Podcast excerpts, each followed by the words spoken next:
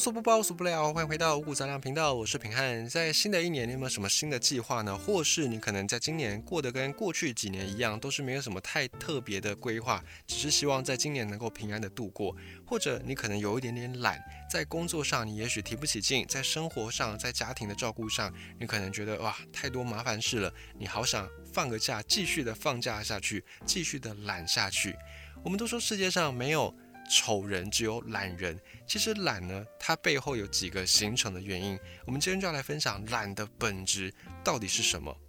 其实懒这个事情，它只是一种现象。我们如果从心理动力的这个观点来去看的话，懒的背后其实有好几个原因。换句话说，因为有着这些原因，所以才导致你懒。所以懒并不是最终的目的，它只是我们看到的一个结果。我们要从这个地方去探求，到底懒的本质是什么？到底是什么事情导致你懒？如果你能够从这个根本原因去把这些造成你懒的源头给处理掉，那你就不会是一个懒人，也就是你不会想要懒在那里无所事事。我们先看懒这件事情，其实人类的天性本能并没有懒这个事。在观察一些小动物或者是小朋友的时候，你会发现，尤其在哺乳动物，普遍都有天然的好奇心。所以我们会说，好奇心杀死一只猫。或者你如果去看到那些小朋友，就好像是小猴子一样，都会东摸西摸，东玩西玩。这个时候，你就可以发现，诶，人的天性对于环境的探索是有欲望的。所以，如果比起在那边懒的话，人类的小时候是更愿意去在四周围发现新的事物的。就算是一个内向的小朋友，在大环境安全的前提之下，对周围的一切也都是有着好奇心的。为了满足这个好奇心，小朋友就会东摸西摸，东看西看，宁可玩玩玩玩到累，也不要无聊的待在那里发呆发懒。可是呢，在小朋友的这个发展期间，假设父母或者假设其他照顾小朋友的人，比方幼教老师，因为自己怕脏、怕乱、怕吵。或者是呢，觉得小朋友对于整理家事或者是做一些工作没有太多的帮忙，反而在旁边一直捣乱，阻碍大人做事情的时候，这时候大人可能就会有意无意的去叫小朋友安静，或者叫小朋友不要乱动，叫小朋友听话，叫小朋友不要玩，不要打闹。于是呢，在这个阶段，小朋友心里面就会种下一个要乖巧才会得人疼的信念。所以小朋友久而久之呢，他就会慢慢的灌输自己：我要安静，我要不要乱动，我要好好的坐着。因为爸妈、因为老师喜欢乖巧不乱动的孩子，所以我要表现出这样的特性。于是呢，长大之后，这样子的个性如果并没有被修正过来，那小朋友就会选择躺在沙发上，或者看着电视，或者玩着手机，或者可能就一动也不动，躺在床上睡觉。这个就是其中一种懒形成的原因，自主性被过度的压抑。小朋友在自主发展的阶段，如果他被周围的大人过度压抑，那么他就会长大之后容易有懒的倾向，这是第一种原因。第二种原因叫做自我功能被压抑，这个背后呢是每一个人我们要发展。要生存都要去具备成熟的自我功能，你才可以脱离你的爸妈，脱离你的主要照顾者，你才可以独立的做事情，并且尽可能的去适应环境。但是呢，这个自我功能有可能在我们成长过程当中一直没有机会发展。也许你的父母全部的事情呢都帮你安排好好的，就是所谓的直升机父母，在你到达目的地之前，他已经帮你把从你现在的所在位置到目的地的路全部的阻碍都清除干净。所以这个时候就会导致我们的自我功能发展的不是那么健全，或者呢有一些组织能力、有些管理能力被抑制的时候，那我们要往后。再来去发展这些能力、这些任务，你就会显得有点力不从心。我们用白话一点来说好了，我们或许都会听过一个这样的一个笑话，就是在求学阶段，大人或者父母都会告诫你说，不要交男女朋友，尤其女生都会被大人谆谆教诲说，大学前不要交男朋友等等。可是呢，你没有去交男朋友，你就不会有跟异性交往的历练，或者不会有这一方面的能力去锻炼。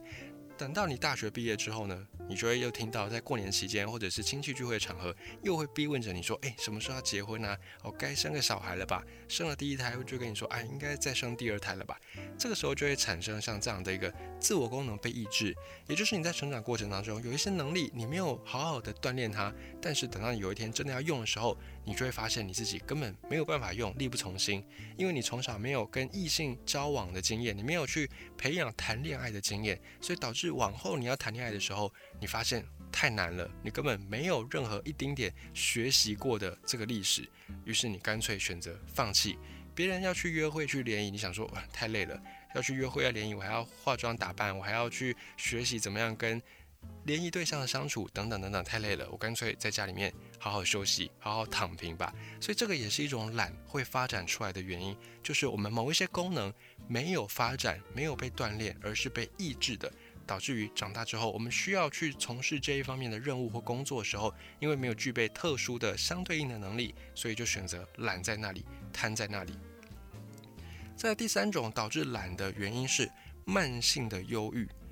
有一些忧郁的朋友呢，在发作的时候会彻底的丧失这种社交的功能，除了静静一个人待着之外，什么事都不想做，或者呢，可能从自己的房间起身要去到厕所。去上厕所都会觉得很远很远，像这样的一个忧郁倾向，慢性忧郁倾向，它是一种长时间的，而且呢，它会衍生出对于改善你的生活失去任何的兴趣，像是在慢性忧郁的人。除了表现起来看起来他不太兴奋，没什么活力，主观上呢，你要说他真的很难过到撕心裂肺，可能也没有。但是他就觉得，诶，这个世间万物好像没有什么值得好开心的，好像没有什么值得去追求的。在这样的慢性忧郁的人的脸上，你总是能够看到淡淡的一抹哀伤。那么像这样的人，他之所以懒呢，并不是因为他有这个自我功能被抑制，而是因为他忧郁，而是因为他觉得世界上没有什么值得他开心，没有什么值得他去追求的，所以导致呢，他们就没有太多积极的欲望，散发出来的那个现象，散发出来的最后结果，反映出来的就是懒这个状态。第四种呢，是低自尊、低价值感的人。有些人呢，你对他好，他会很惶恐，他会跟你说：“我不值得你对我这么好，你不要再浪费力气了哦，我就是一个很差劲的人，你不要再对我好了，不然我会有很多的压力。”像这样的人呢，在也是成长过程当中，他也许发展出各式各样的困境跟挫折，那并且呢，他又受到可能大人、受到主要照顾者的压抑。就大人会告诉他说：“哎，你不是好小孩，或者你不是一个棒小孩，因为你怎么样怎么样，因为你很坏，因为你做什么事情，所以你不值得被爱，你不值得被疼，等等等等。”于是呢，就会无意间的培养这样的人，他发展出了低自尊、低价值感，也就是在生活当中碰到各种值得开心的、碰到值得好的事情的时候，值得幸福的事情的时候，这样的人会觉得：“哎。”不对不对不对，我不应该值得这么样好的好处，我不应该值得这么样幸福的时刻，我应该要是活得很辛苦，我应该要是很痛苦的，我不应该有享受到这么好的人事物的待遇。所以像这样的人，他们也许看上去是一个好好先生、好好小姐，尽量不给人添麻烦，也不太会得罪人。但是另外一方面呢，他们也就对于这种好的人事物，或者对于可以让他们感到幸福的人事物，缺乏追求的动力。这个时候表现出来的，也就是会是懒洋洋的这种感觉。什么事情只要差不多就可以了，因为不用太好，能够用得过、堪用的食物好吃不是那么重要，只要能够吃下肚就好了。不用吃到高档餐厅，只要吃路边摊，简单的我可以吃得饱的，吃粗饱的就好了。用的穿的衣服不用穿到什么很好穿的衣服，只要这个衣服能够替我遮风，能够替我保温就够了。像这样的人呢，因为低自尊、低价值感，也会呈现出给人一种懒洋洋的感觉。而第五种叫做幻想替代现实。有一种人，他的想法很多，他的思维非常的跳跃，非常活泼。可是呢，他的这种活泼只停留在思维层面，停留在大脑的运作。实际你叫他去做事情的时候，他又行动力严重的不足。就是我们在讲的出几个嘴，他讲很会讲，可真的要他做的时候呢？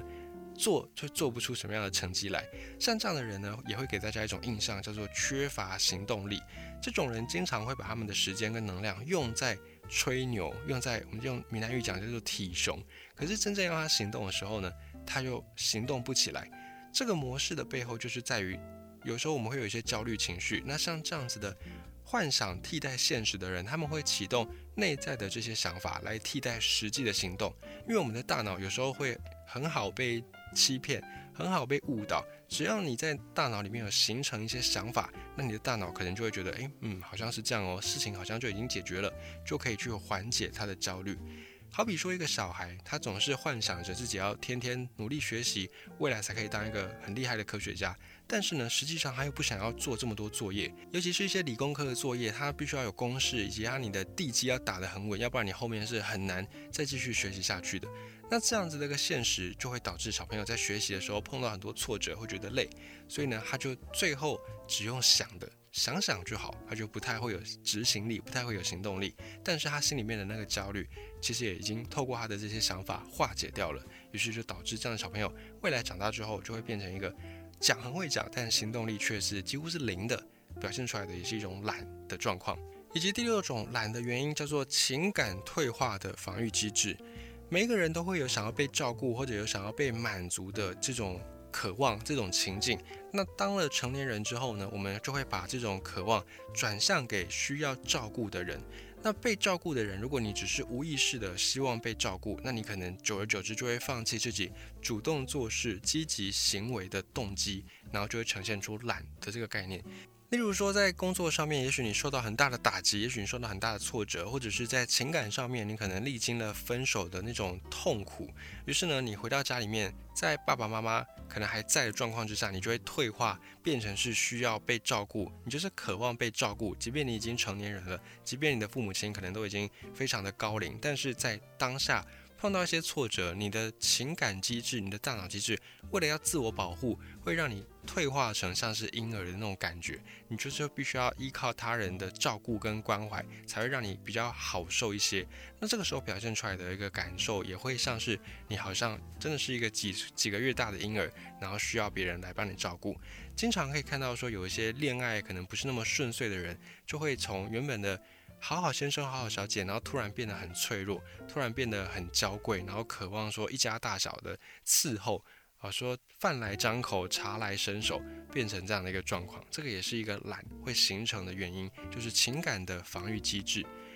另外一个，最后一个叫做持续的心理冲突，导致慢性疲劳综合症状。刚才我们有提到说，有一种人，他们是讲非常会讲，可以讲得舌灿莲花、口吐莲珠的这种感觉，可是呢，在心理上，在实际行动上面，这样的人实际行动力几乎是零。那还有另外一个状况，就是我们要讲的。持续的心理冲突，有一些人他的内心想法也很多，可是这些想法并不是那种天马行空的想法，而是在内心他有一些问题卡在那，不断的纠结，不断的冲突，一整天下来也会因为这种精神的内耗，导致你气喘吁吁，甚至浑身酸痛。像是呢，经常可以看到夹在上有父母，下有儿女要养的三明治世代，也就是中年人的心里面，经常会有这个部分。一方面呢，要应付小孩长大的过程当中会遇到的很多的，比方青春期的问题；一方面呢，又要碰到说爸爸妈妈年纪大了，可能会有一些失智啊，有一些失能的状况。那当这些纠结的想法没有获得解决，都堆积在这个中年人的脑内的时候，就会出现这种精神内耗、心理冲突导致的慢性疲劳综合症。这个也是当前很多人比较会经常发生疲劳的，或者是发生。懒在那里的那个源头点，那从周围的人看来呢，就会觉得说，哇，这个人也太懒了吧，一整天什么事也不做。所以我们就很多时候都会说，我们放假在家里休息，这休息。别人看起来好像就是你懒在家里面瘫在家里，但其实呢，如果你有这样的烦恼的朋友，你就会知道，你即便只是呆坐在那里放空发呆，你的大脑可能都没有办法停止休息，你必须要去为各种各样的问题来操烦，在心里面呢，各种的想法好像是不一样的马车，往八个往好几个不同的方向在拼命的拉，那最后因为没有一个想法是占有绝对的主导优势，就会导致这些想法光是在你运转。大脑的过程当中，就已经可以把你所有的精神能量给消耗掉。最后呢，你什么事都没做，可是你已经没有任何的力气了，就是这样子。这个叫做持续的心理冲突导致的慢性疲劳综合症。因此，我们可以从几个面上，我们刚才提到七个面上来去看，人之所以会懒，懒并不是动机。我们要懒，不是因为我们想懒，而是因为有其他的事物、其他的原因导致我们没有办法行动，只能够懒在那里。因此，如果你发现你最近有一个懒的现象、懒的倾向，或者你周围的人有懒的倾向，那你可以去关心一下你自己，关心一下你周围的人，诶，是不是他在生活当中有碰到什么样烦心的事情？也许他恋爱不顺，也许工作不顺，也许呢，他可能是最近有一些烦恼，或者这样的人，他可能小时候有受到一些挫折。或者受到一些压抑，导致他某一些功能无法健全发展，所以后来需要用到这个功能的时候，用不上不好用，就放弃使用，放弃练习，就会变成懒的这个状况。那不管是哪一种造成懒的原因，其实呢，都可以透过一个方式叫做觉察来解决。觉察意思就是说，当你发现你有懒的这个现象的时候，你要能够跳出来，用另外一个角度，用好比第三人称的角度去看到你自己正在经历懒的这个状况。